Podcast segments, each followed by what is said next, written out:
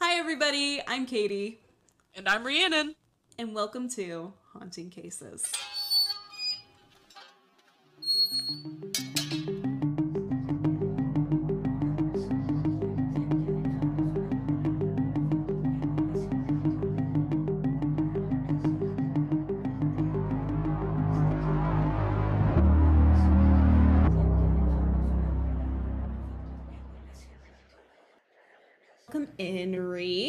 Doing today? Don't notice me trying to keep fucking hair out of my face. Hi. How is it? How's it going? It's going, it's going, it's going. Uh last week was the week of I just don't have time for anything. This week was the week of I don't have time for anything, plus like all these things are going wrong at work. Uh well not things in my control, I should say, like things outside of my control, so I've been trying not to stress about it, but it's still just frustrating. Very frustrating. And then I got Right. home today and the cat I realized the cat had gone and peed on the bath mat I just bought and then like dug his claws into it and like started shredding it. So That's that was kind of where I like mat. started to lose my shit and was just like, ah, no. so that that's how it's going. that gives you an idea. She's just hitting the fan and you're just sitting there watching it like, oh God. You know, those types of days, like, I've been living that as well since like maybe Tuesday evening, a little bit into Wednesday.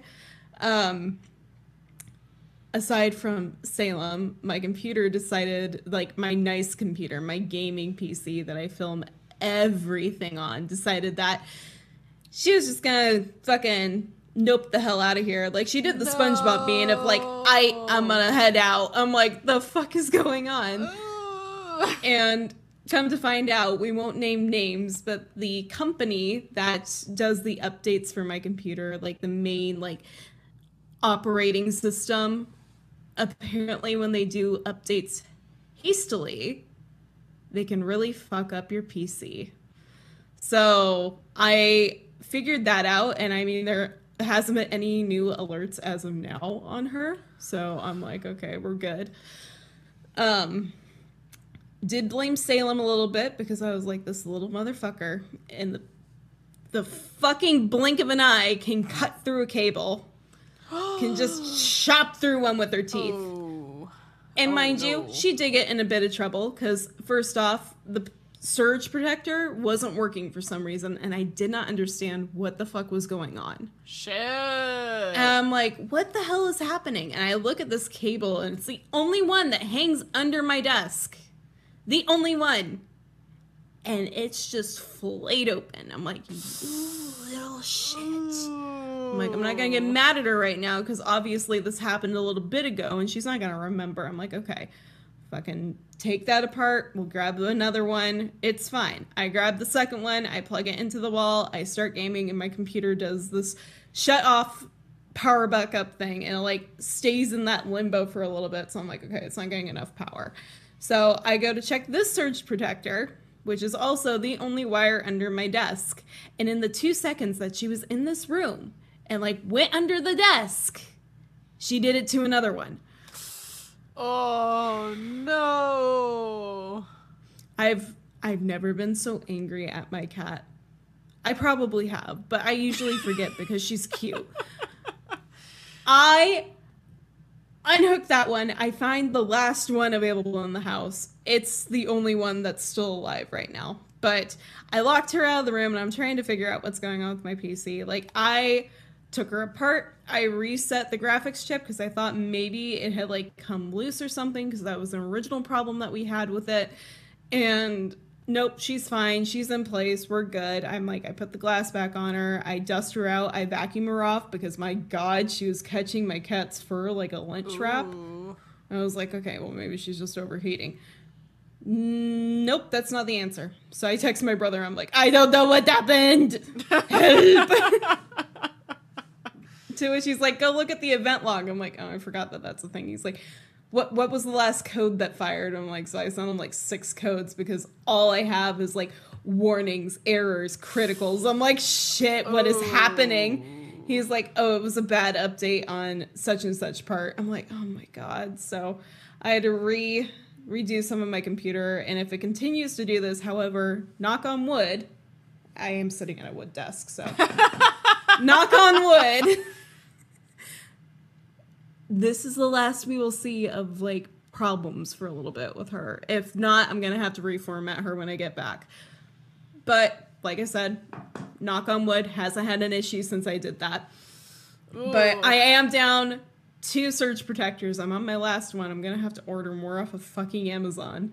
And my cat has now lost like privilege to this room when I'm like not giving her full focused attention or there's not somebody else in here to like move her away from stuff. So like if my mom's in here like recording video games with me or something like that's fine.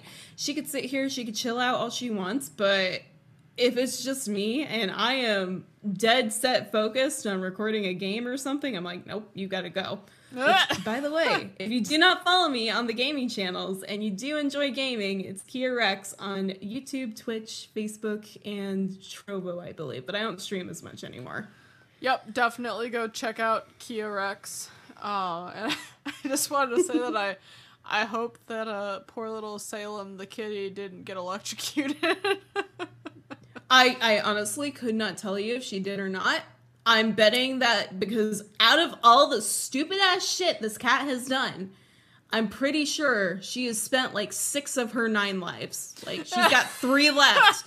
And we had a good talk about that, like when I got everything figured out in here, and after I like had a moment to cool down because I just separated myself from her because I'm like, I am too mad at you right now to even look at you. I just need to take a moment. Like it's that moment of like walk away, don't shake the baby. That's what I felt.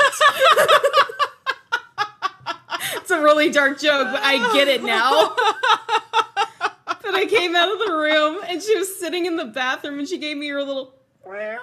I'm like, all right, we're gonna have a chat. And she's like looking at me like, Mom, I love you. I'm like, I love you too. We're gonna have a chat. So I sat her in the sink and we just had a little chat. I'm like, You have spent six of your nine lives, kid. Okay. I don't even get nine lives. I get one chance. It's YOLO and I'm done.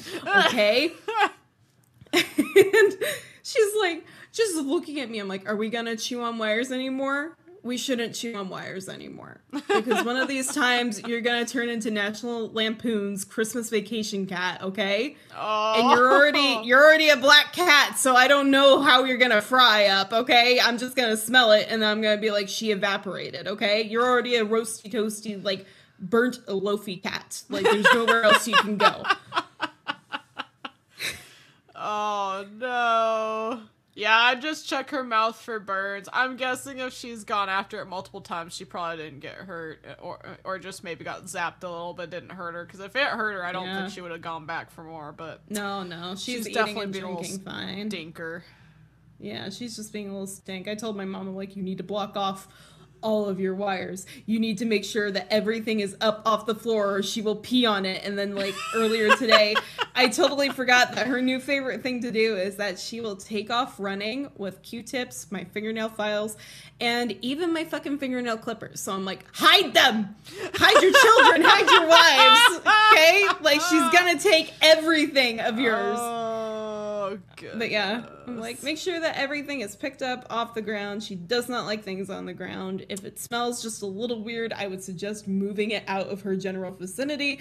Close off the the back rooms, your bedroom, because oh my god. I can't. She's literally peed on my mom's boots before. I'm like, just keep her out of your bedroom. Keep her out of both bedrooms. I'm like, that was the nightmare fuel that was like ensued of Salem is now no longer sweet, kind, little friendly kitty that could do no wrong. And she is now, I'm going to make your life a living hell. Pissed on my mom's boots. Oh, In the middle of the night, I opened the fucking like closet door and all I got was urine. I'm like, what is that?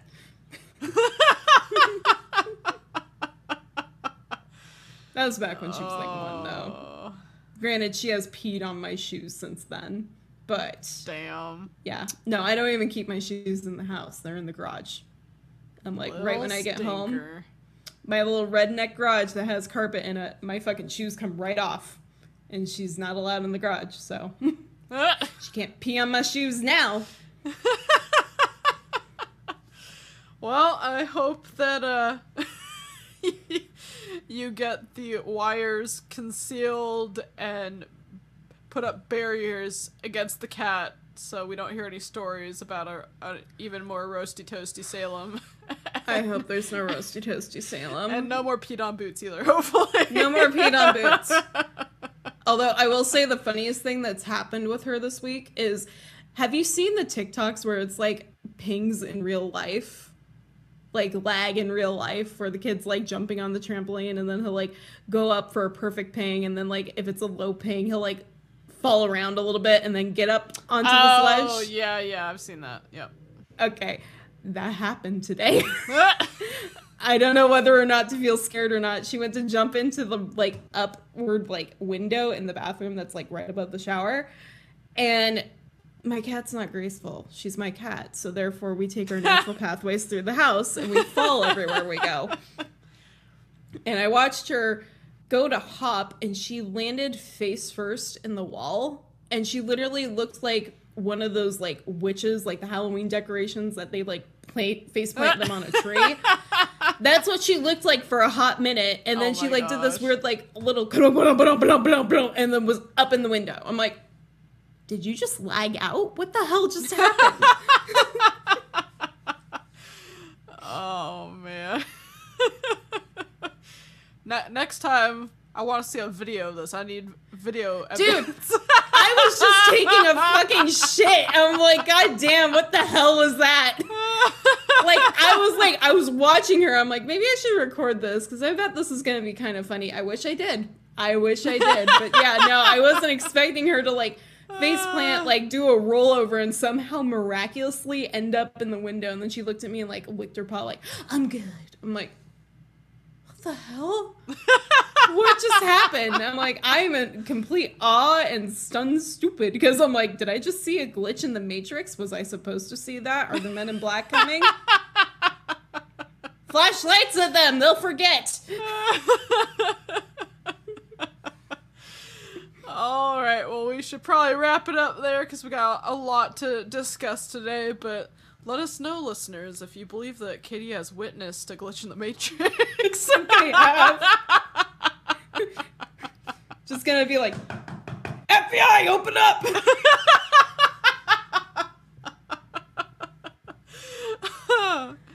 All right, we'll be right back. While we understand that some individuals listen for the entertainment aspect of true crime, it's important to remember that these are real people with families and friends who may still be suffering from their loss. These stories are not meant to open old wounds or cause further emotional damage to those involved. We remind you to please be respectful, do not dox or contact those involved with cases. While paranormal occurrences and urban legends may be sources of tourism, please be considerate if you visit one of these locations. Do not engage in trespassing and be sure to ask for permission if you plan on recording. Be aware of your surroundings and travel safely. The cases discussed in this podcast may be disturbing to some listeners. Listener discretion is advised.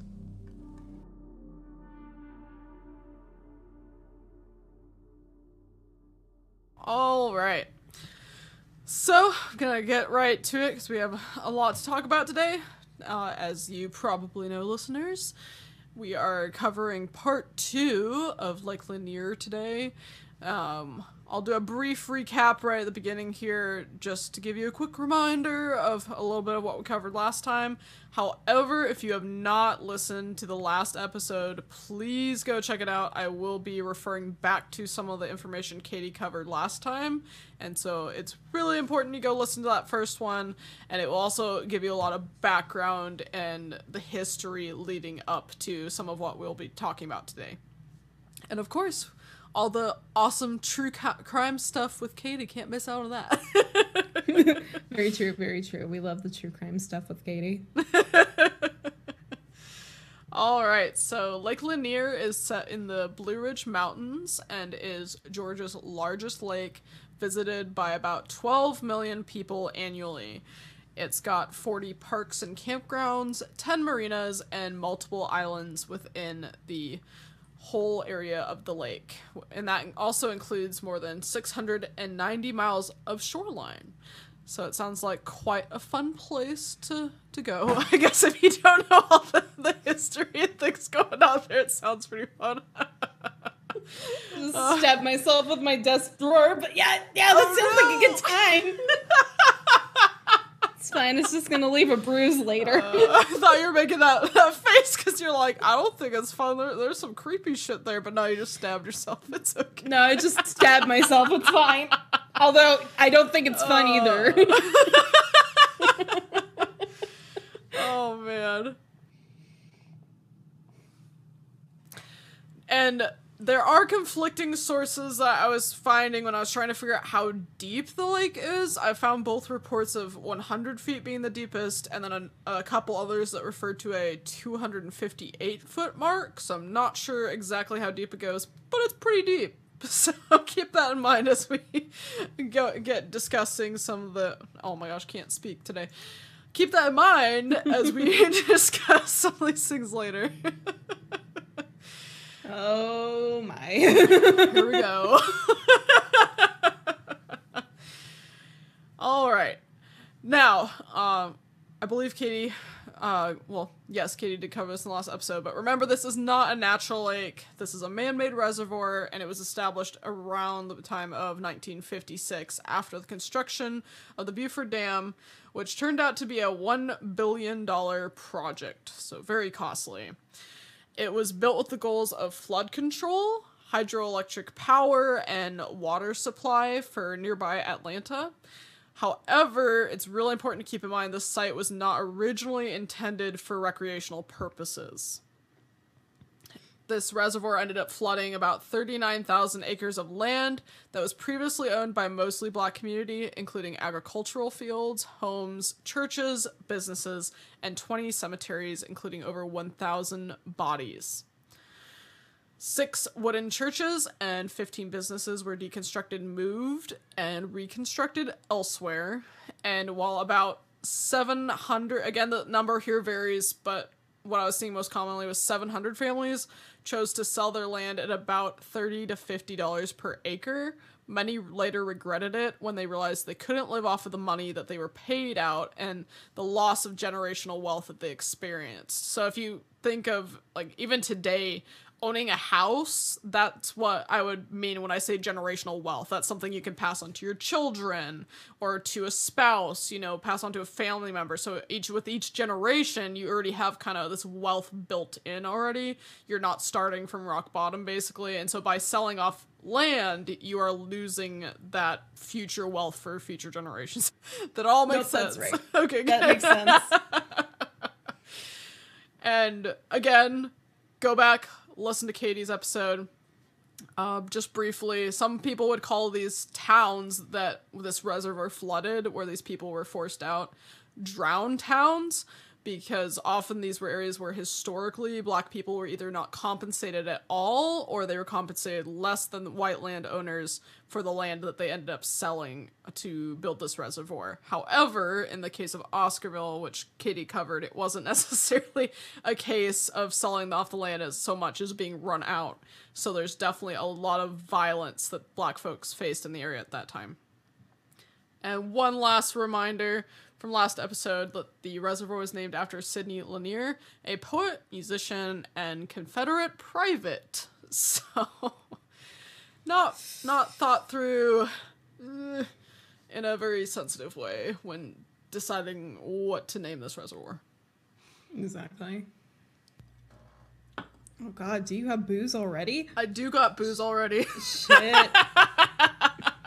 Should I be boozing too right now? oh my god. We're gonna be talking about a lot of death. so I mean, I mean, I don't know. How do you feel about that? You think you need some booze for that? I don't know. Uh, no, I, I deal with death pretty regularly. That's usually you that doesn't. yeah, that's. I didn't think I needed to to give you a warning on this one. I was like, oh, this doesn't seem like anything kid can handle. No, we'll be okay. I'm just like I'm amazed that you already like you had a glass. I'm like, ooh, what was that? I'm like, that was not water. That was not water. nope, nope. Got myself a nice glass of wine Cool. for recording. All right. So now let's get into the strange occurrences that have been happening at Lake Lanier. We've kind of set up the the backdrop here uh, with some of the history, some of the violence that has happened, and just what some of what's happened leading up to this point. So now, more than 600 people have lost their lives in the lake since the 1950s, of which 200 of those are since 1994. So that makes this lake considered to be one of the deadliest in the United States. And this is for multiple reasons. To start off, there is some unusual drownings occurring at this lake. They are often close to shore, in calm water, and often good swimmers that are being dragged under the water, is how it is described. So, and, and when I say that that it is described as being dragged under the water, I mean that some of these people who have survived these drownings have claimed that it actually felt like hands were gripping them and dragging them under when they were drowned. Yeah. Um. uh, uh, uh, No, no touchy the llama. like. I'm sorry. I'm not about that. oh no! Oh no! No! I, I love swimming. Like like. Bo- I think both Kaitie and I love swimming, but that was one thing growing up. Like I would even go swimming in lakes. Like I love being out on the lake, but I have to admit that as a kid, the lake did kind of creep me out because you like have at least the lake I swam in, you couldn't see what was below you, and that bothered me a little bit. No, I completely get you. There was one scenario, like when I was in high school, I went to a friend's uh, graduation, and her family actually lived on a lake.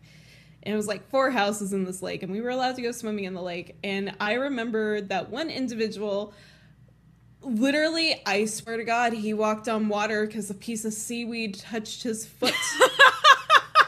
and I became the first thing in sight that he was like, I can stand on that. And let me tell you, little 120, 120 pound me versus all 230 some odd pounds him, he could not stand on that. oh, oh no! Yeah, it doesn't sound like a good situation. No, it was a really, really bad situation. It also didn't help that it was dark out too, so I don't think anyone oh, saw what was really Oh. going on. Yeah, that makes it even worse. like, I'm gonna drown. oh no. Oh, so don't lesson learned: don't go swimming in the dark when you can't see what's grabbing your feet. Exactly, exactly. especially don't go swimming in Lake Lanier. Hell to the no. we'll we'll go a little bit deeper into that. So, Oh, will we? oh. Oh, So, no. wha- specifically, one search and rescue diver discussed how the water actually feels thicker than normal at Lake Lanier, and one woman they saved even said she was embarrassed because she was a lifeguard, but she couldn't swim when she got in the water because she described it as feeling as thick as molasses. So, I mean, there's something going on here. And mm. Just something else to give you to think about. Some world class divers refuse to dive in Lake Lanier. So that right there should tell you something's wrong. That's a red flag, okay? That. Oh, yeah. Well, I mean, this whole lake is a red flag. Like, if- the entire lake Like- has a big red flag all over it. all over it. Like, if I could lay a red blanket over top of it, I freaking would. I'd be like, "Do not swim here." Would be printed in like seventy point font all the way across that blanket, just being like, "You don't want to go in here." oh man.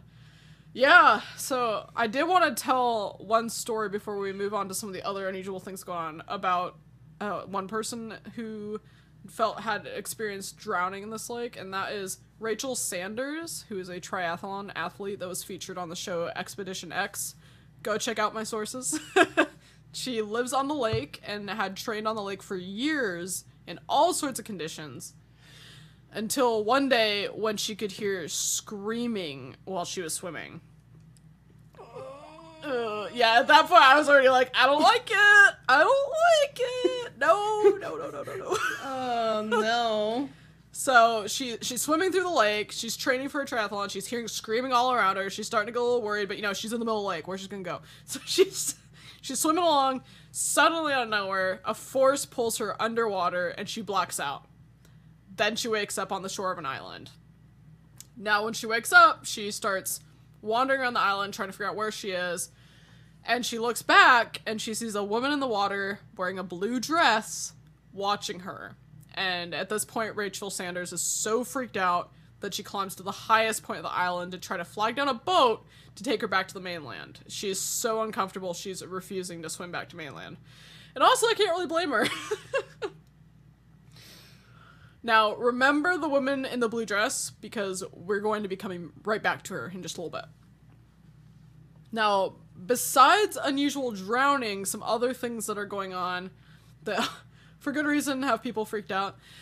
Uh, many people believe that a lot of the boating accidents that happen on the lake seem to be unexplainable, and there's also multiple accounts of cars driving into the lake, which often, like I said, many people would declare as unexplainable.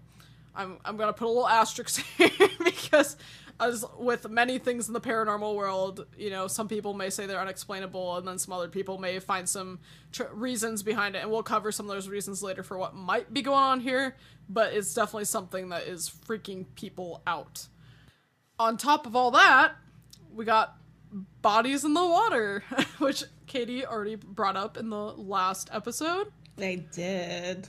Now, there's no official records kept by the Georgia Department of Natural Resources or the U.S. Army Corps of Engineers, uh, the latter being who actually uh, runs this land and this recreational site. But estimates by officials that are pretty familiar with the lake state there's likely somewhere between two and three dozen bodies that have not been able to be recovered. And multiple sources have stated this number 27 bodies are probably the number we're looking at, at least, of what's still in the lake and has not been recovered. Yeah, I remember reading through some of that. I'm like, I feel like 27 is a very low number for the size. And that it's being generous as well because I feel like there's more that they simply don't know about. And I think we even had that discussion when it came to Everest and the bodies there of like, you don't know how many are actually up there because some of those records are either kept secret or some of those people don't tell you where they're going and suddenly they're just gone. For sure. That's definitely a huge issue here. Is like I said, there's not records being kept of these cases where people go missing and are, are not found, or we we are pretty certain that their death occurred in the lake, but their their remains were not found. That's happened on obviously multiple occasions, but there's not good records being kept of that. So who knows how many have happened? And like you said as well, those are just the ones we know about where people actually went out and searched for them there may be some cases where, especially if you have a single person that wasn't in a group with other people that could have witnessed this happening, that it's very possible there could have been an incident, somebody drowned, or something happened, or even people going out there. I, I hate to say it, but going out there to commit suicide potentially, and and not telling anybody where they went. So we definitely have uh, multiple cases here where it's quite possible there's even more people that have unfortunately lost their lives in the lake, and officials don't even know about it. So I agree. There's probably more than 27, but for the time being, that's the the number. It seems like a lot of people have settled on, so we'll go with it. okay. Now, this is a, a quote that I'd like to share with you that just, I guess it'll set the mood before we get into the paranormal stuff here. This is from Buck Buchanan, a search and rescue diver for the area, and he told WGCL TV in October of 2017, quote, Nobody has been able to lay them to rest. They're on the bottom of Lanier. Hopefully you find them before they find you. End quote. As I was saying, I, I don't like that. No, no, I don't like that either. Not at mm. all. Just hmm no, no, thank you. No, that's okay. You're not wrong though. That definitely sets the mood. Oh yeah, yeah. That's why I was like, ooh, I'm gonna put this right here. How many times I've done that? I'm like, ooh, yeah, mm, right there. sounds good. now, as you can imagine, based on all this information we've covered thus far, many people believe the lake is cursed. So let's get into some of the paranormal things going on as to why uh, even people are freaking out and why some people may believe it to be cursed. So to start off, we have creepy sounds coming from under the water. I couldn't find exact descriptions of what people mean by creepy. So who knows exactly what sounds that are, but I guess imagine creepy sounds in your head. Other sounds people are also hearing is I did find specific reports of people reporting hearing a church bell under the water, and so some people were believing it, has to be one of these churches that were flooded over. However, none of these churches should have remained intact because those would have likely been wooden structures, which were removed when everything was flooded as a safety hazard since they didn't want wood floating up to the surface and, and becoming obstacles for, for boats and anybody in the water. So based on that, there, there should be no church bell underwater making noise, but people are hearing one. I'm sorry, we took the wood structures out of the way, but we left the fucking trees? Yeah, I think the idea is they said they specifically removed the wooden structures because they'd float, whereas the trees don't float, they just stay there. That doesn't mean the trees aren't a problem. They just don't float. no, no, they're just like spiderweb hell from fucking Harry Potter. Oh my Ooh. god, right? Yeah. Last episode I accidentally got got ahead of you and brought that up. I didn't realize you were gonna say that or else I totally would not have brought it up. But yeah, oh my gosh, when I read that I was just like, no. So many no's. Just oh no. Yeah, no. so the trees are mm-hmm. definitely a huge safety hazard, as we spoke on last episode with the fishing line that gets all caught up in there, that you can get all entangled in that and not be able to get out. And then also, I mean, if the the water recedes enough, which has been happening as many parts in the U.S. have been experiencing drought for years, you see have this issue then where the trees may either become exposed or at least close to the surface, where they're close enough that boats can actually run into them. And thus cause more of these crashes and accidents. So the trees are definitely a problem. They weren't expected to be a problem, but they're a problem. I just remember reading that they had to be like 35 feet below the surface mm-hmm. for the mm-hmm. trees to be able to be there. I'm like, a drought that drops you 35 feet. Oh my god. Oh, yeah. Well, yeah, I'm, I won't get off on, on my tangent here, being the environmental science person, but I mean, even if you look at the Colorado River, I mean, you're in Lake Havasu, so I'm sure you hear all about it, but yeah, there's tons of areas that are experiencing really bad drought and water levels are really dropping in a lot of these lakes. Um, like I said, I won't go off too far, but there's multiple reports of other lakes that are exposing all sorts of weird things. So drought's definitely a problem when it comes to these lakes with weird things under them. I also just went to look up pictures of Lake Lanier's underwater forest because I'm like, I wonder what it looks like. And I got like seven YouTube videos, so I know what I'm doing later tonight. cool, cool. If you find any good ones, you can share them out on our social media pages. I will be like, guys, you gotta go look at this one next. All right. Well, that's that's a really good quick plug there. Be sure to follow our social media pages on Facebook and Twitter and Instagram if you haven't already. I, I've done literally nothing with Instagram. I do not know what to do with it. if you have suggestions for what we should do with Instagram, let us know, listeners. I'll figure it out eventually, but for right now, I'm like, I don't know what to do with this one. I might put my mom in charge of that. She does Instagram. I don't. All right, so back to the spooky stuff. Now we're gonna get into probably the most renowned uh, paranormal activity that's on Lake Lanier, and that is the Lady of the Lake. So the story goes that a woman in a flowing blue dress wanders the bridge of, I should specify, Lanier Bridge on Dawsonville Highway with no hands. And one variation of this legend actually says that she will reach out with her arms to drag swimmers into the lake. So you can imagine this is a quite frightening spirit to witness. So we do have an origin story for this spirit where we can try to track the history that led to this haunting, and that's going to take us back to April of 1958 when two women Dahlia Mae Parker Young and Susie Roberts were driving to a roadhouse, the Three Gables, in Dawsonville. These young ladies got gas but didn't pay for it and raced off.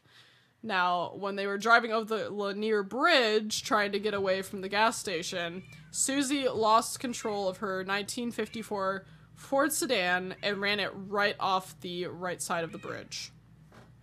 Now, some people do believe that this wasn't Susie Roberts' fault and that rather an invisible force gripped the car and forced it off the bridge. However, the only evidence that remained at the time were skid marks leading off the bridge. Now, divers did search the waters at that time, but poor visibility and underwater obstacles led to nothing being found. Now, a year later, well, most sources say a year. I did find one that said 18 months, so I suppose somewhere between 12 and 18 months after the incident, remains were found by a fisherman floating on the surface of the lake. At that time, it was believed that this was Dahlia Mae Parker Young. However, they were severely decomposed and missing both hands and two toes on the left foot. They could not definitively identify the cause of death or the identity of the victim, so I'm not sure exactly why they believed it was Miss Parker Young at the time. Uh, but I found multiple sources that state they believed at that time that's who it was. And uh, if you were paying attention there, uh, this these remains were missing both hands, so they directly connect this particular um, body with the spirit that haunts the the bridge. Did the spirit like go away once they found the remains, or is she still about? She is still about, and we'll actually talk oh. a, a little bit more about what's been going on with her. But yeah, they they found the remains. They did bury the remains in an unmarked grave, which could be part of why she stuck around. Uh, but no, she she still kept haunting the bridge even after they found the remains and they buried her. So it's not until about 30 years later, November 1990, that construction crews were actually dredging part of the lake to install these new pillars for the bridge. That's when they found, finally, Susie Roberts. She was still in the 1950s Ford sedan with a 1958 license plate on it, and the remains were in the car, still strapped in. The car was actually stuck under 90 feet of water in the tree trunks. so this is probably another one of those um, examples of how the tree trunks are problematic. Oh god, that would be absolutely horrifying.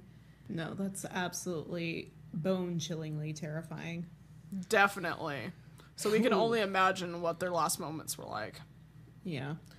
Now the the one good thing about this, I suppose, is it did finally bring closure to Robert's two sons, and they were able to definitively identify these remains as Robert's using both dental records and personal belongings found on the skeleton and in the car. Based on this information, it was presumed at that point that the previous remains discovered had to be Parker Young. And so at that point, they did go ahead and mark the unmarked grave as Parker Young's grave at that point. Okay. Now, one quick note besides the, the hands bit that I already mentioned, Parker Young was known to have been wearing a blue dress, which in some accounts was borrowed from Roberts, on the night when this happened. And thus, she is suspected to be the Lady of the Lake. It's been proposed she may be haunting the area for a few different reasons. One, like I said earlier, she was buried in an unmarked grave for multiple years. Another being that her friend was still lost in the lake for all those decades until she was finally discovered and buried alongside her. And others believe that she haunts the area because she is still looking for her missing hands. Now, I'm not sure that completely explain. Well, I don't know. I guess maybe she doesn't know where her hands are. But I was gonna say I don't know that that would completely explain all the places that she haunts. Apparently, she has been sighted at the cemetery where Parker Young and Roberts are buried, accompanied by the sound of screams, and she's also been sighted at other locations on the lake besides just the Lanier Bridge where they ran off the side of the bridge. Yeah, I wonder if, like, for example, you said that that I think it was a triathlon individual, like, kind of like either blacked out or something happened and she woke up on the island. I wonder if the Lady of the Lake isn't necessarily like a bad omen per se. I wonder if she's trying to help people from like going through what her and her family might have gone through, or her and her friend. And it's more of that like gracious ghost of like, oh, I'm going to help you, I'm going to save you. Yeah, I'm glad you brought that up. That's something I actually didn't consider. And the fact that the uh the triathlon athlete ended up surviving and I mean she was drowning but then she woke up on shore. That's totally possible that perhaps that was uh the lady's intentions. It was not to drown her but to actually save her and, and bring her to shore if she had blacked out for another reason, which I will discuss later what why else she may have blacked out. Um, but yeah, the fact that people are scared of her, which I mean, ghost without hands, I can see how that would be scary. But yeah, Yeah, she's she's not that too. necessarily bad though. Like there hasn't been any incidents that I've heard of of her actually trying to harm anybody or seeming to intend anything negatively. So I think it's more a perception of her that has made her appear more negative. Mm-hmm. Which I mean, any ghost walking at you with missing body parts is definitely going to be like one of those ones that you're like, the fuck is that? yeah, definitely for sure. I can relate to that for sure. Oh yeah. Now, uh, real quick, the Expedition X show featured Jessica Chobot, a paranormal investigator, who did try to investigate the Lady of the Lake and communicate with Parker Young by conducting an EVP session in the graveyard where they're buried. Now, when she asked for a sign, there were some wind chimes that moved nearby in the forest. At the time, there was no wind, but the biologist on staff did mention an animal could have moved them, which was my first thought, having worked in the outdoors a lot, that you hear weird noises. And sometimes, you know, it's just like a pine cone falling out of a tree or something. But sometimes it's a, a deer or something running by. So that was my first thought is like, you know, maybe there's a deer standing off in the woods and she startled it and just happened to run through the wind chimes. But that's just me being a skeptic over here. So you you all can think about it and decide for yourself what you think happened there. But some other things that were really interesting that happened during the investigation was they had a trigger object, which I don't know if I've brought up trigger objects before on the podcast, so really quick I'll define what that means. It's usually an object that is connected with whatever paranormal entity they're investigating. It may be a historical object, or like a murder weapon, or perhaps something that that person would have interacted with in their life. So in this case, the trigger object was a blue dress. She, she was known to have passed away in a blue dress and has been seen wearing a blue dress. And they did catch on camera its right sleeve move with no apparent cause. I did wonder if that could be rodents, because I mean, they had it laying out on the forest floor. And there's definitely lots of creepy crawlies on the forest floor, so that was my first thought. but Meanwhile, I'm over here. I'm like, yes, the mouse has joined us in our fucking seance circlery, and it's taking the dress with it. all right. I don't think it's rodents, Ree.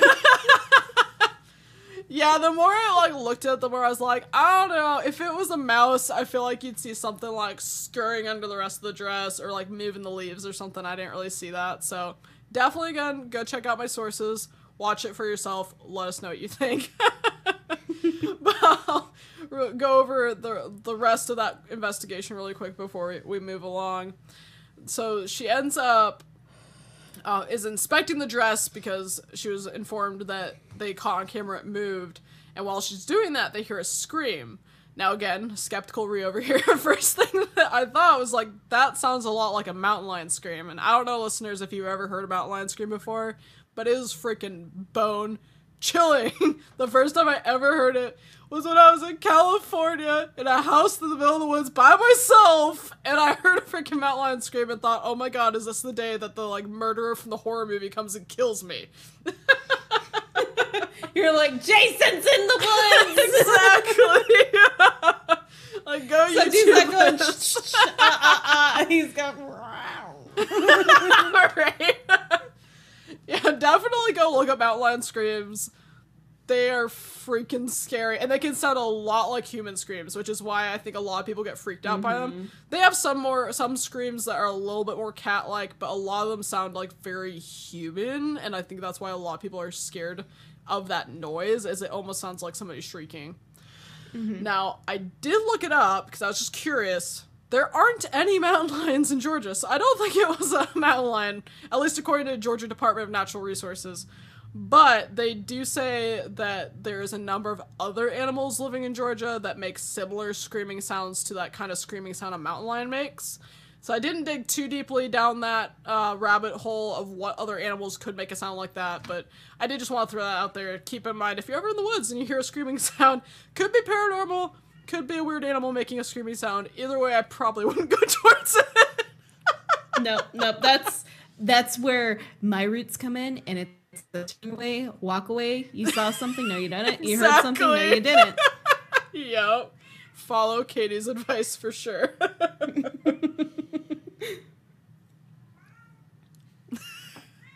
Can you hear my child oh my gosh, yes, I can? I can hear the fur child. For a second there, I was like, do you have the TV on or something? And then I was like, oh no, that's just a fur baby.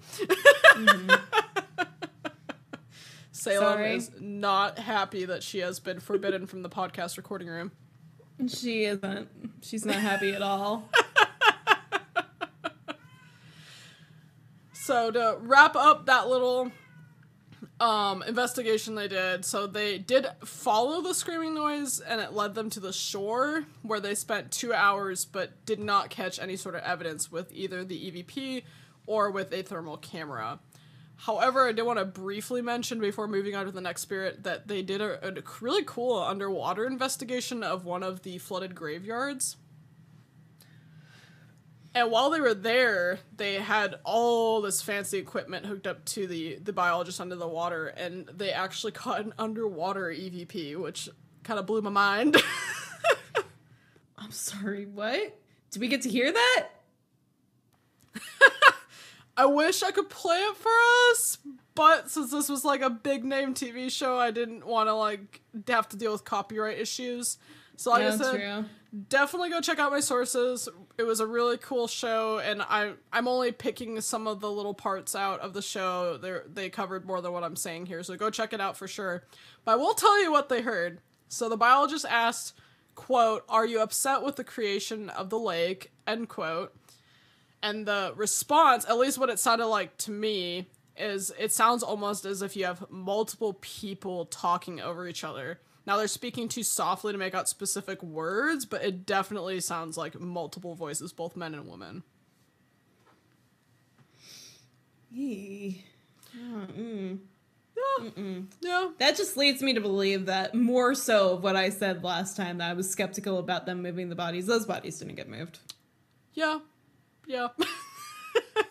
yeah, I'll, I'll go into that a little bit more later with uh, potential causes of the paranormal, but I, I would agree. I don't think all the bodies got moved. now, our next spirit we're going to cover is uh, this is probably of all of them the one that freaked me out the most. Just the. But uh, doesn't seem like as many people have witnessed this one. However, there have been multiple accounts of this spirit. and that would be a shadow person, which you already know how I feel about shadow people. They're the spiders of the paranormal world. I will say this over and over again. That's right.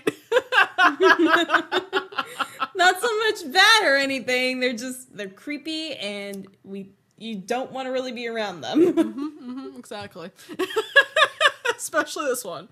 So this one's a shadow person that is on a raft using a pole to move the raft around the water, and it also has a lantern to light its way. Uh, now, each time that people have reported seeing this spirit, they did state that it appeared and disappeared suddenly, which, to be fair, I, I would say most spirits do that. um, but I will go over one story that I found in multiple sources. This seems to be the most common story told about this spirit as far as witnesses goes.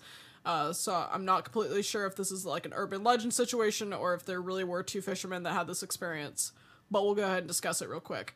So two fishermen were out at about one in the morning on a cold fall night, and if you're wondering what fishermen would be doing out at one in the morning, I can tell you that uh, myself included, night fishing is really awesome, especially for catfish and some other kinds of fish that you're more likely to catch at night. Or, you know, if it's especially in the summer when it's just really hot, maybe you just want to be out there when the, the weather's nicer.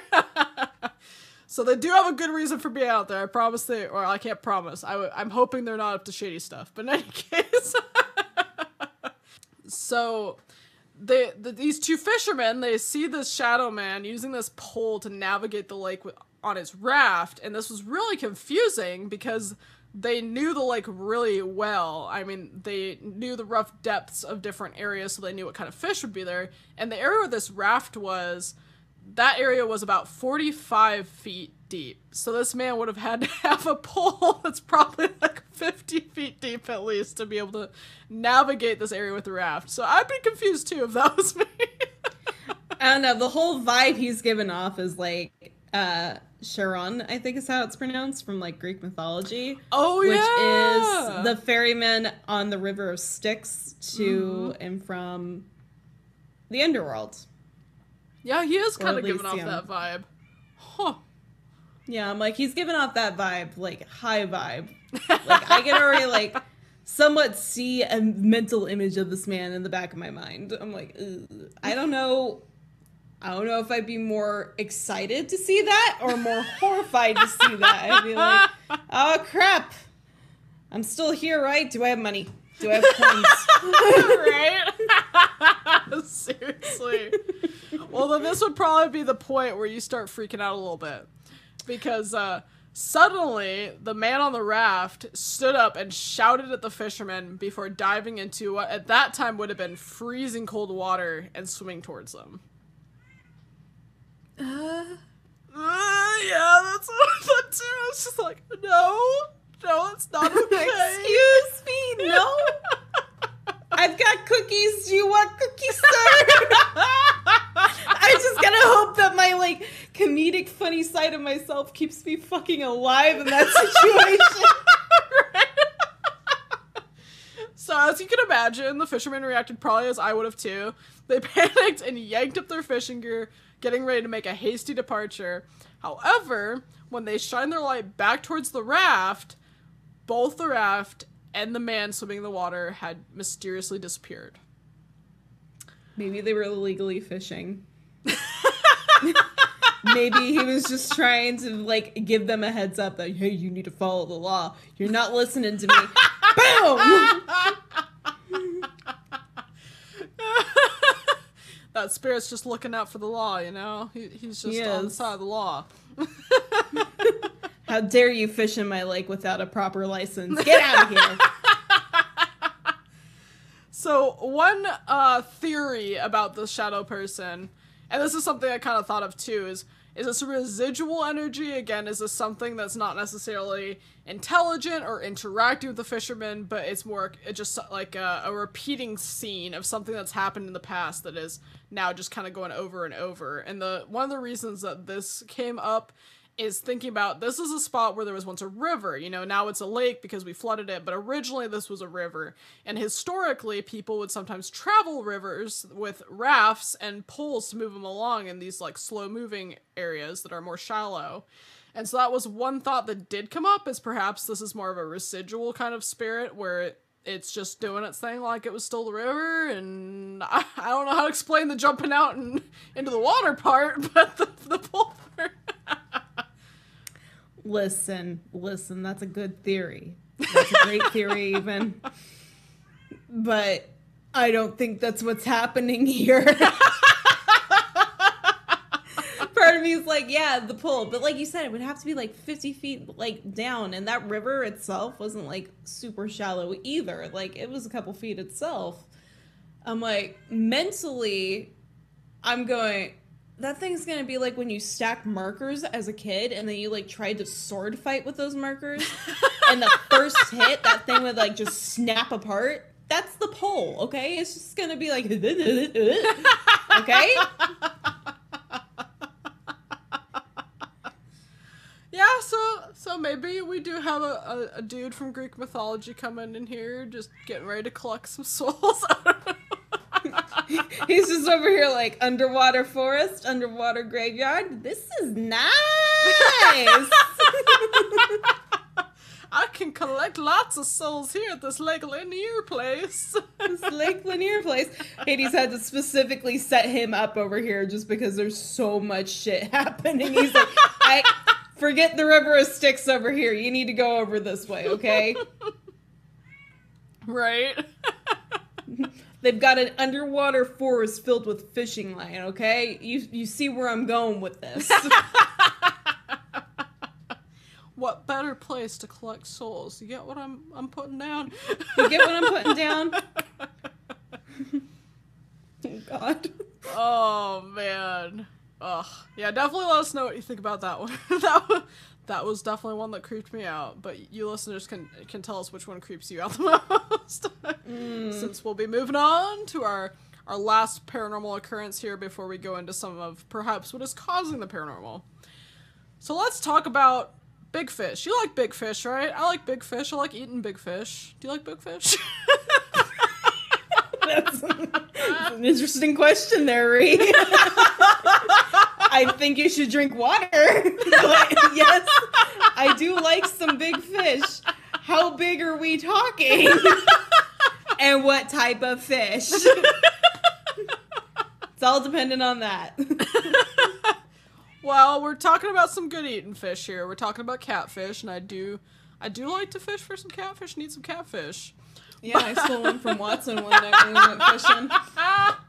I'll never Yeah. live it down. He won't let that let that go. He's never gonna let that go. He's never gonna let that go. He's gonna hold over my head for the rest of my life.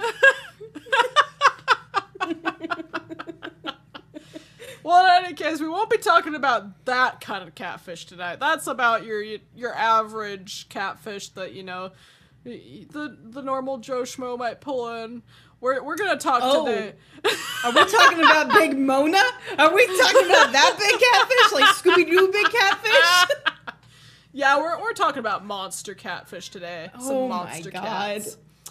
So, this is mainly based on an urban legend, so I'll start with that. And so, the legend goes that back in the 1980s, there was a truck transporting chickens, and these chickens were just in these wooden crates in the back of this truck, and they're driving along, getting ready to go drop these chickens off, I presume, at a farm. But the chicken truck actually crashes off the Thompson Bridge and goes into the lake. Now, reports get back to the search and rescue divers, so they go and investigate the wreck a short period later. At which point, they found catfish the size of 12 year olds swallowing the chicken's whole.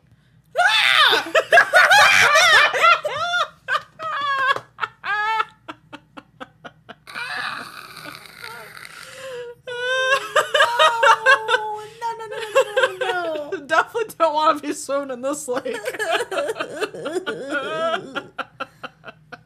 My poor chickens.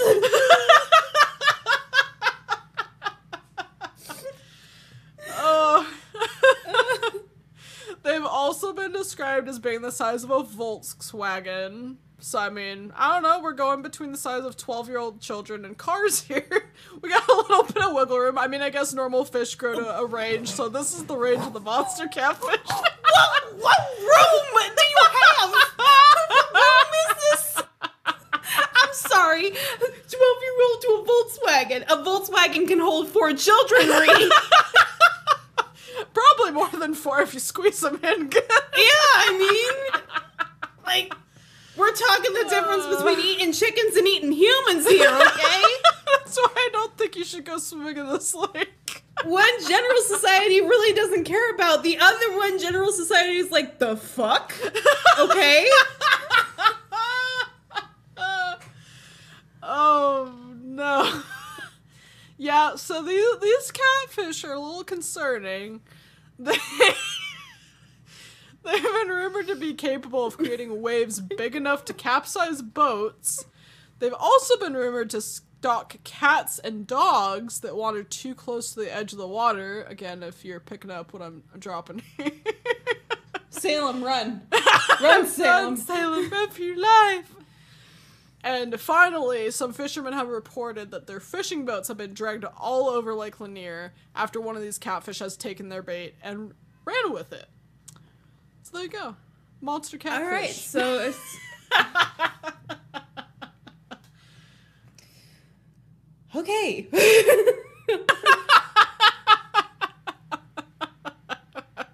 I don't know how to process that. Like at all. Like my brain's doing the Windows shutdown sound.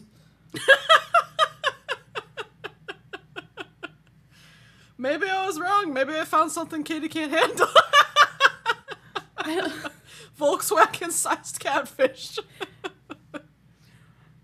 yeah, I don't know how to process that. Like it's not like it, it's kind of scary, but at the same time, it's just like I cannot visually interpret that big of a fish coming at me. yeah. and I like mean, I've I've been snorkeling in the ocean and I've seen some really really big fish. Really big fish. This is in a lake. And granted, it's a reasonably sized lake, but excuse me while I pull up on my car catfish over here. Like that's like Yeah, I mean we're we're pretty much talking about like I don't even know what kind of shark would be that big. A whale shark? Whale sharks might be bigger than that, but I mean we're talking like baby whale size maybe or or like massive monster shark size. I mean we're talking about big fucking fish here. In a lake, like you said, in a lake, not in the ocean. In a place where we don't normally find fish this big. I, I'm not a fan. I don't like it. Are we talking like Volkswagen Beetle or are we talking like minivan? It wasn't really specified, but either way, I don't think I want to meet either of those like. catfish. I don't want to meet either of them either, but one is a little less worse than the other one. Whichever one makes you feel better, then just envision that one. Either of them do. That's the thing. I just I. None of them. I want none of them. I want neither. If I could go swimming and I could run the risk of getting swallowed whole by a fish, I'd like to avoid it. I would like to avoid it entirely. this is why I generally don't go into deep water in the ocean unless I'm on a boat. and then I Yeah, hope the boat doesn't leave sink. you alone. Sharks will leave you alone, okay?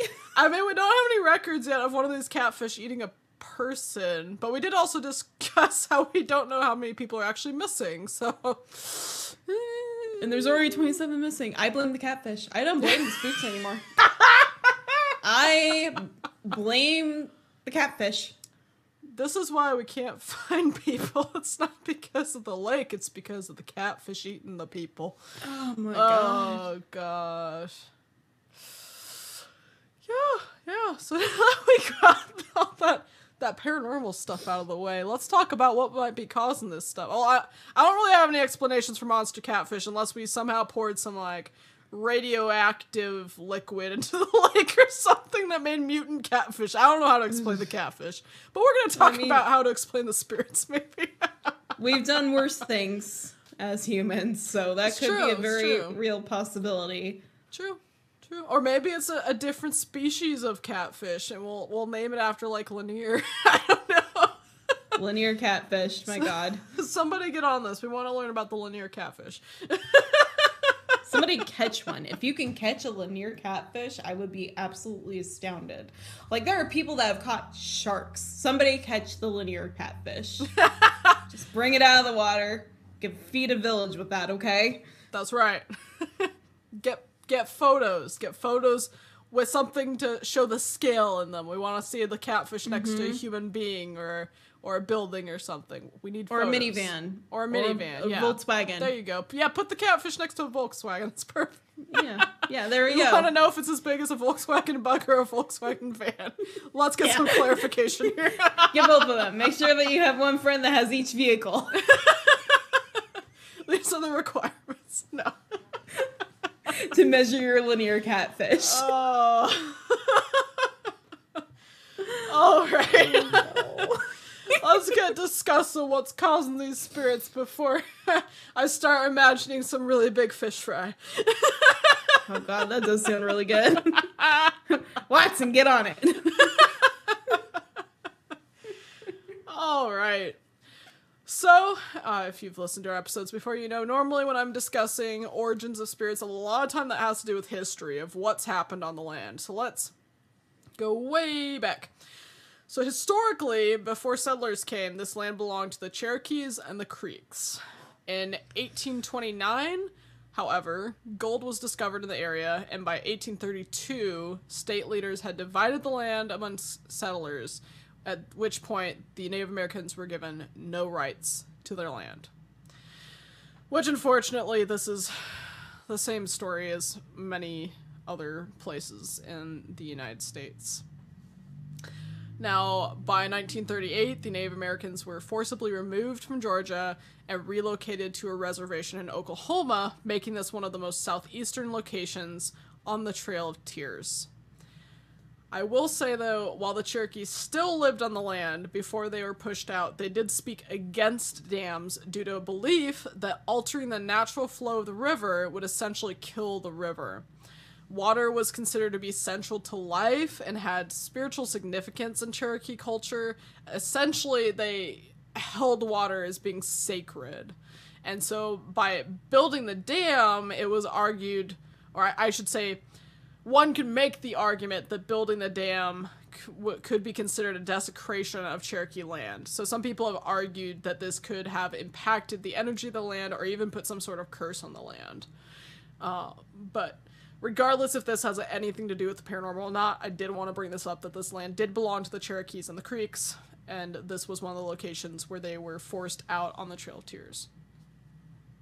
Going a, a little bit more along that line, we often hear when discussing origins of spirits, a lot of people will talk about Native American burial grounds, which normally I consider it as one of those things that you could probably throw that in as a cause just about anywhere because we don't really have good records of where Native American burial grounds uh, were and are. And so, really, there's no way of knowing usually if there's some sort of Native American burial ground on a site because we just don't know where they are because these people were pushed off their land and we just we don't have records of where these sort where a lot of these cultural sites or these burial grounds were located for that reason.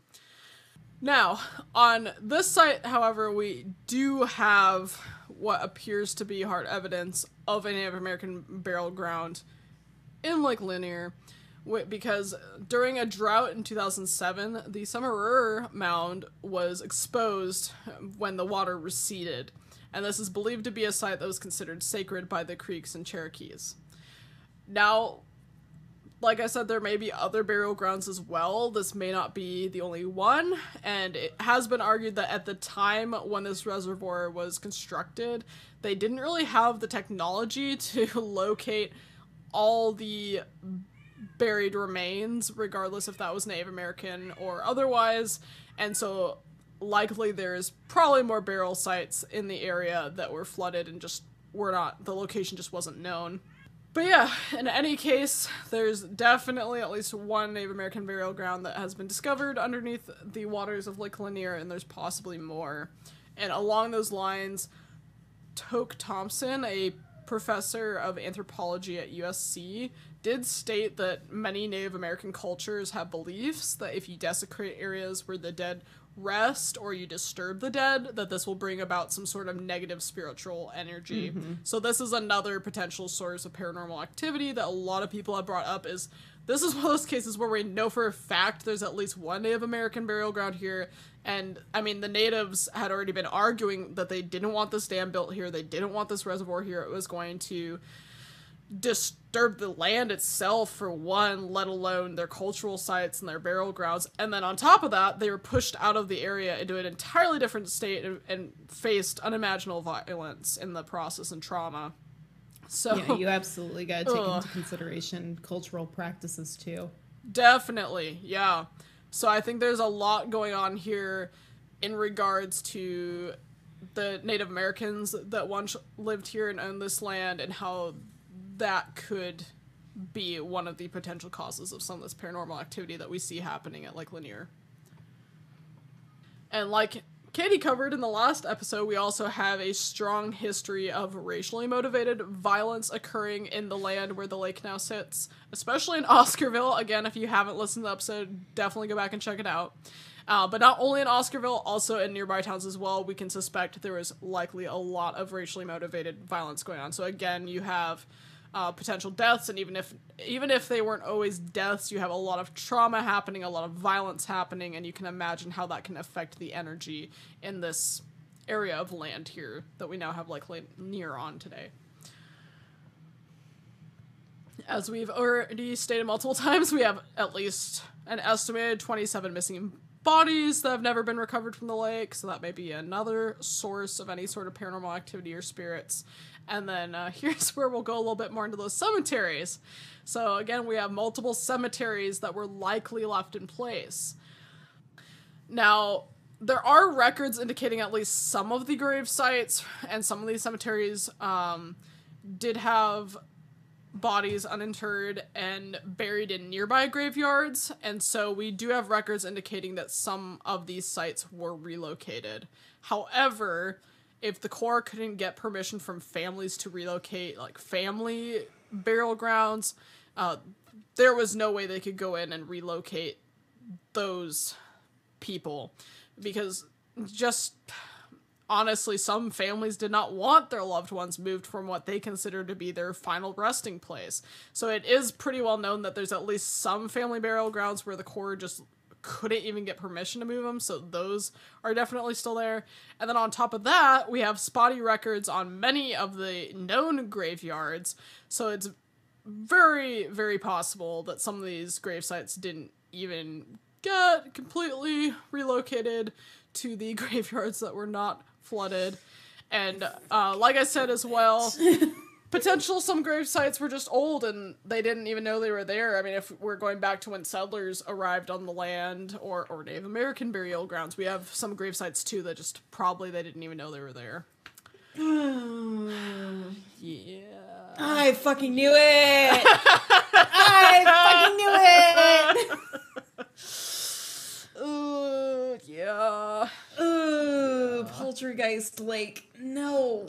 No, no, no, no, no. Not to be confused with Poltergeist Pond when we talk about Poltergeist oh, Pond. God. We never went to Lake no, before. oh, God. But oh, yeah, I mean, like no. I said, at the top of the 20 known cemeteries, there was known to be at least 1,000 bodies.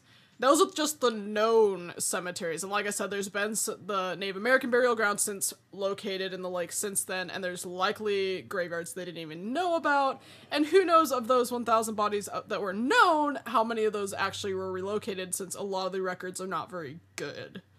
So yeah, we don't really know how many bodies are still under the lake. Kaitie just looks like she's dying on the inside right now. I don't know how else to describe it. That's the perfect description. I'm internally screaming. No.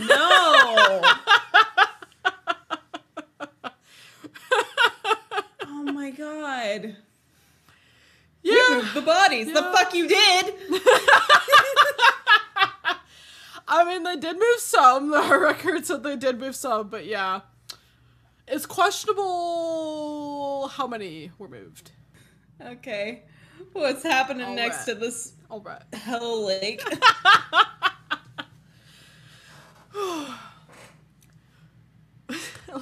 last but not least, I did want to mention uh, one last potential cause for any sort of paranormal energy that is going on at Lake Lanier is keep in mind all the homes, businesses, churches, whole communities that had to be either relocated, abandoned, or burned to the ground in the case of the, the buildings.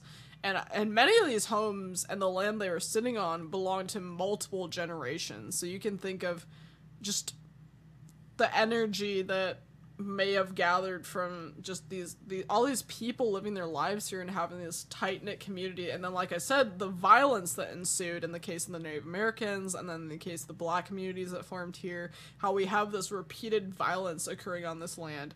And so that was one last thing I did want to mention is I think it's also important to consider what kind of energy that may have left on the land.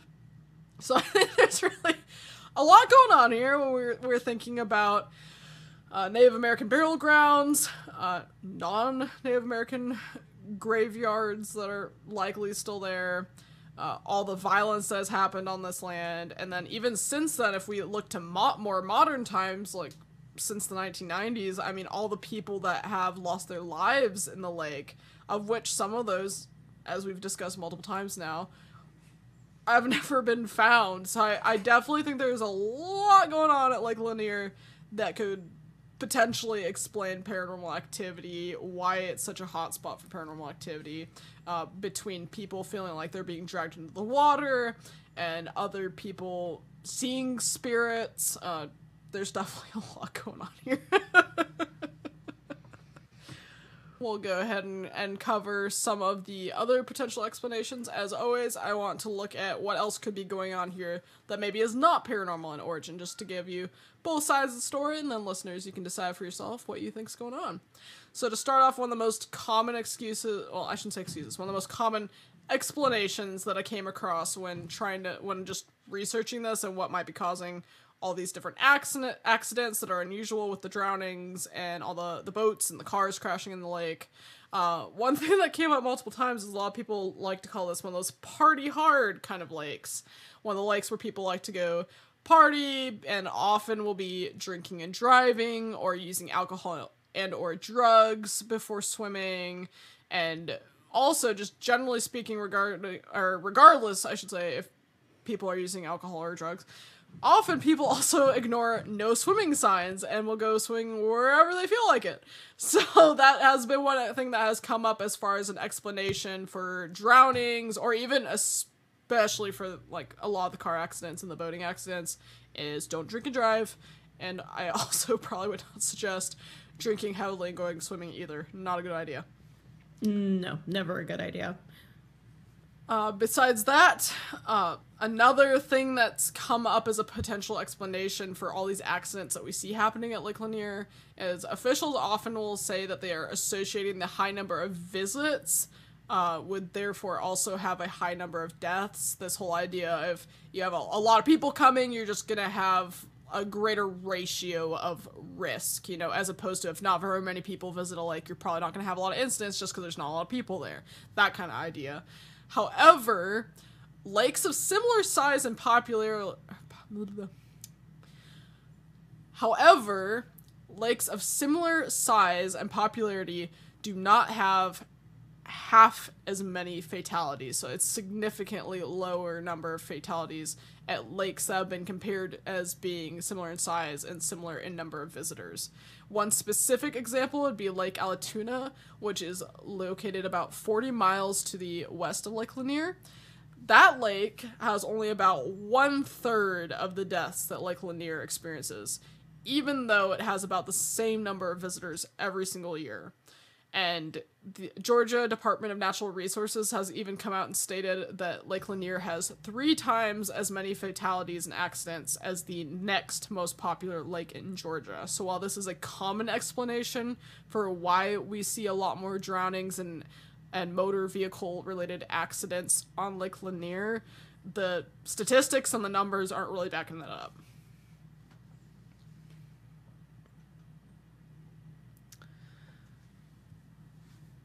Now, another thing that we've kind of discussed on and off already through this episode is drought. I mean, a lot of places nowadays are experiencing droughts. Uh, many have been experiencing droughts for a number of years, actually. And uh, like both Kaitie and I said, that can significantly drop the water level in a lake, especially if it's an ongoing drought that's been going on for a long time.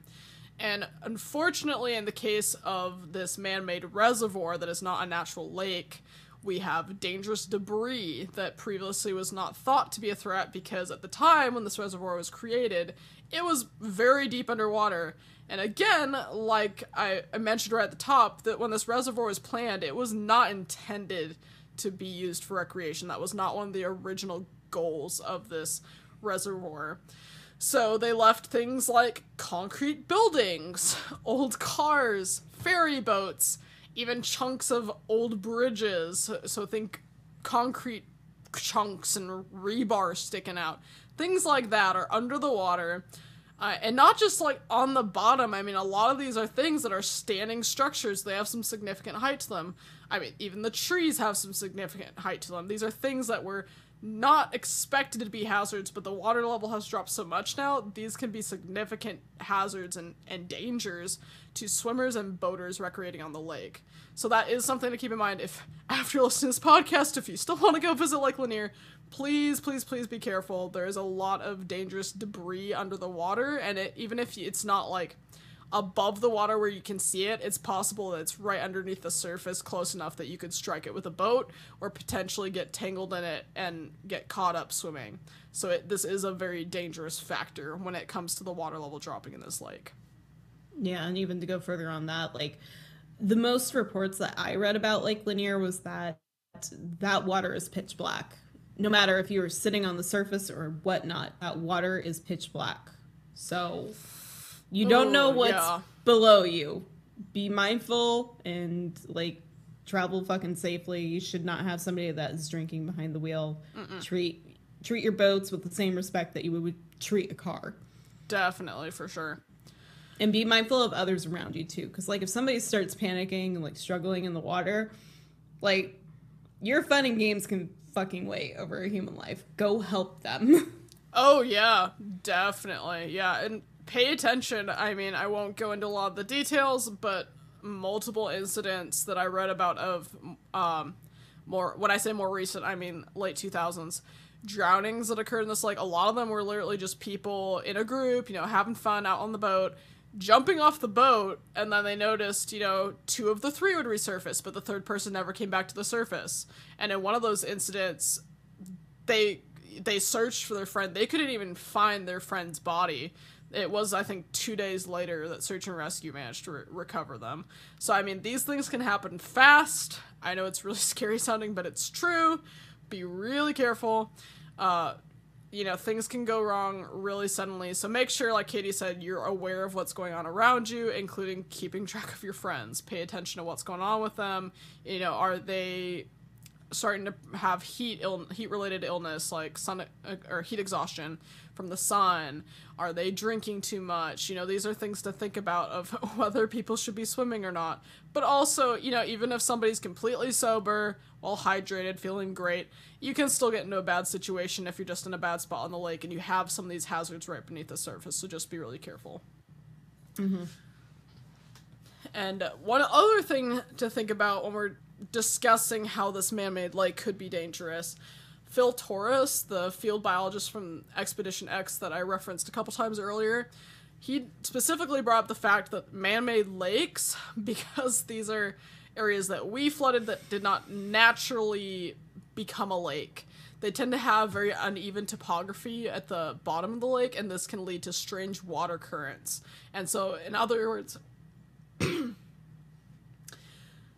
so, in other words, excuse me, uh, these water currents can move in very different ways than what you would expect to see in a natural lake, and that can be dangerous to people because it can end up basically can end up either pulling swimmers or, or boats into weird directions that you weren't expecting to go potentially into areas where there's some of that dangerous debris that we were discussing. So it's just something to be aware of that this is a hazard that unfortunately because this area was flooded it did not naturally occur we do see some things going on here where the the water may be moving in some weird ways. And then finally, there was one potential cause of drownings in the lake that was proposed on Expedition X, and this was something I definitely wanted to bring up, as it's something that, uh, being a, somebody working in the outdoors and sometimes working on boats over the water, this is something I've had to be trained in, and that's hypothermia. So keep in mind, most people think when we're talking hypothermia, it has to be cold outside, it has to be winter. It does not have to be winter to have hypothermia. Uh, Hypothermia really is mainly caused by the difference in temperature between even like the air and the water. You know, it doesn't have to be a super cold day outside for somebody to experience hypothermia. So it can even occur in hot weather if there's a huge difference in temperature between the air and your body and the water. So if we have freezing water but really hot day and uh, your your skin's really hot, your your core body temperature is really hot, jumping into really cold water can cause hypothermia even on a hot summer day. So one thing specifically to keep in mind with Lake Lanier is in the winter it does get to a very cold water temperature here. The water actually will drop into the low 40s uh, in Fahrenheit in the winter. And this is actually when that triathlon athlete that I had mentioned earlier had been training. That would have been in November when the water was likely in the 40s. Fucking And so- brr. Oh yeah, I would not be in that water. Nah. nope. You cannot pay me enough. Uh, I I mean, see, I don't even know if I do the I can't remember what they call it, the polar jump or whatever. I don't even know if I'd do that, where you're you're just jumping in and get back out. Uh, uh, You know what? eh. I can say that I I have done stuff like that before. Not a big deal. Not a big deal at all. There's normally not trees at the bottom of my lake though. And there's normally not buildings at the bottom of my lake though, as far as I know. Yeah. Ooh, yeah.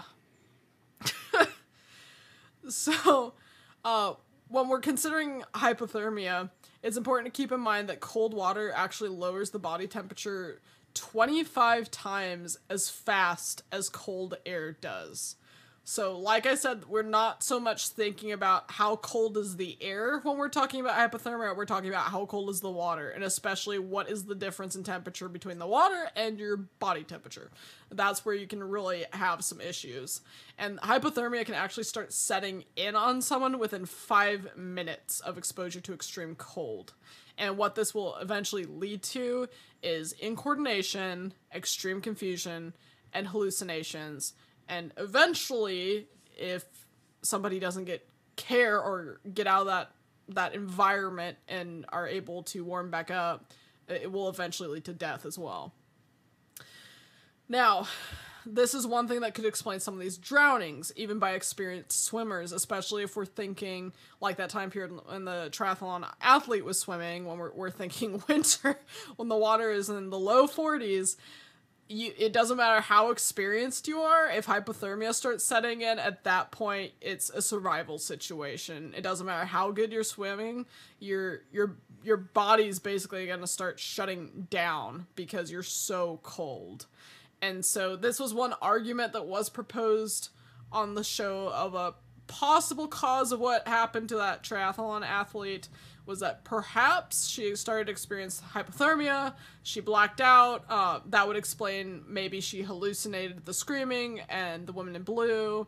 Uh, and then the drowning could have happened because when hypo, like I said, when hypothermia sets in, you start becoming uncoordinated. You're not able to control your bodily movements very well. So this was a potential explanation that was proposed for not only the triathlon athlete, but also some of these other drownings that are believed to be unexplainable since it's experienced uh, swimmers that are drowning. So I did want to throw that out there. I don't think this is the uh, explanation for all of the drownings by any means. I don't even know if this can explain what happened to that triathlon athlete. She herself stated, you know, I've trained in conditions worse than this. I don't think it was hypothermia that was the issue. And like I've said before on the, the podcast, uh, you know, when somebody has an experience that is your experience, you own that and nobody can take that away from you. So I'm definitely not trying to disprove anything here by any means. Um, but I did want to bring up hypothermia is another potential explanation of what could be going on in some of these cases. All right. Now, if that wasn't enough for you, if you need more of Lake Lanier in your life, 2022 this year, filming starts for a new horror movie titled Lanier, inspired by the paranormal activity that has been occurring at Lake Lanier and its dark history in relation to the violence and displacement of black people and those who have died in the lake since then. So, if any listeners are a fan of horror movies like I am, definitely keep your eyes open. I don't know when the movie's actually going to come out, considering the filming starting this year. Um, but that's something to look forward to if you're into horror movies. And in the meantime, I will not be going into Lake Lanier anytime soon. Definitely not. but let us know what you think about the paranormal activity going on at Lanier, what you think might be causing it.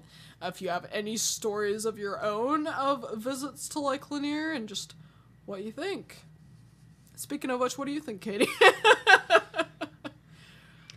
Well, when you were like, if you want more of Lake Lanier, I was like, oh my god, there's fucking more. There's always more Lake Lanier. it's true though. It's true. I think I even mentioned it in mine at the very end that like we might very well see Lanier make some return trips onto this podcast, not so much as the starring guest, but as the backdrop for some very sinister things. Considering when I started looking at Lake Lanier and I was doing the true crime backing for it, I definitely found a lot to do with Oscarville and the displacement of African Americans and other people of color down below the waters itself.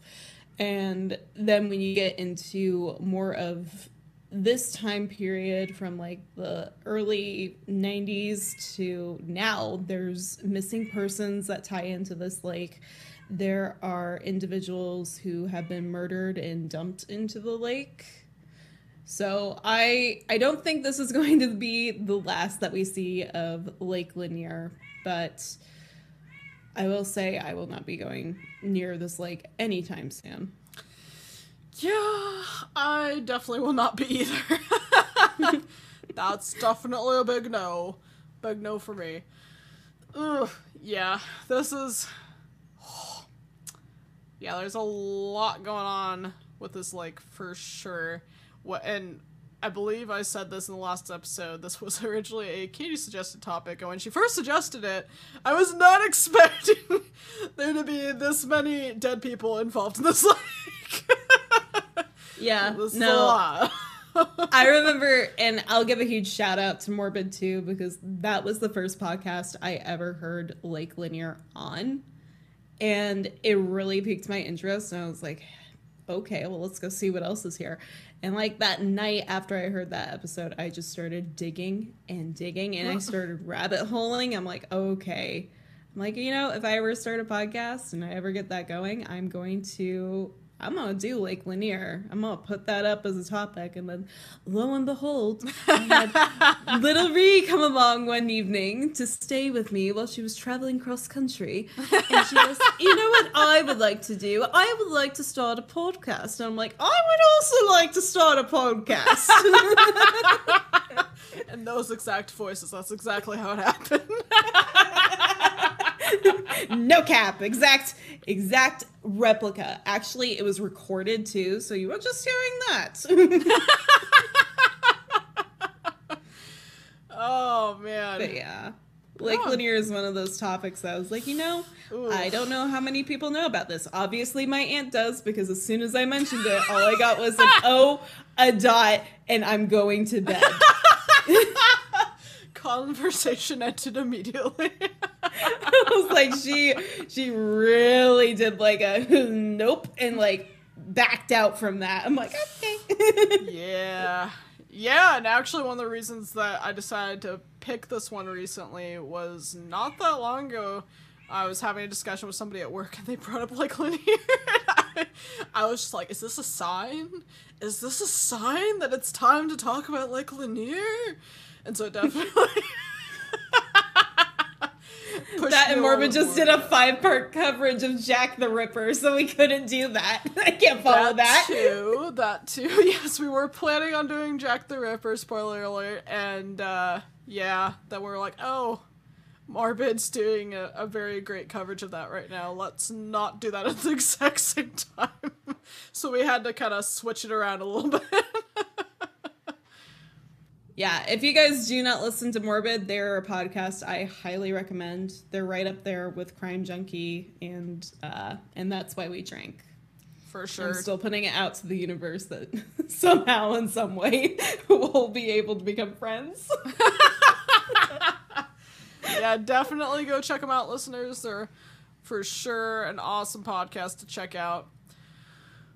But yeah, I know this has been a bit of a long one. We talked about a lot today, but thank you for sticking with us and definitely be sure to come back next week and and pass this on to your friends hopefully. We're we're always looking for more listeners. But yeah, let us know. Have any of you ever been to Lake Lanier? Have you had any experiences at Lake Lanier? what do you think, listeners? Give us a shout out. Thank you again for listening to Haunting Cases podcast. Please make sure to follow us on Facebook and Instagram at Haunting Cases Podcast and on Twitter at Haunting Cases. If you have a listener tale, story request, or any questions, email us at hauntingcasespodcast at gmail.com. Be sure to rate us on Spotify, Apple Podcasts, Stitcher, or wherever you get your podcast from. So, what do you say, listeners?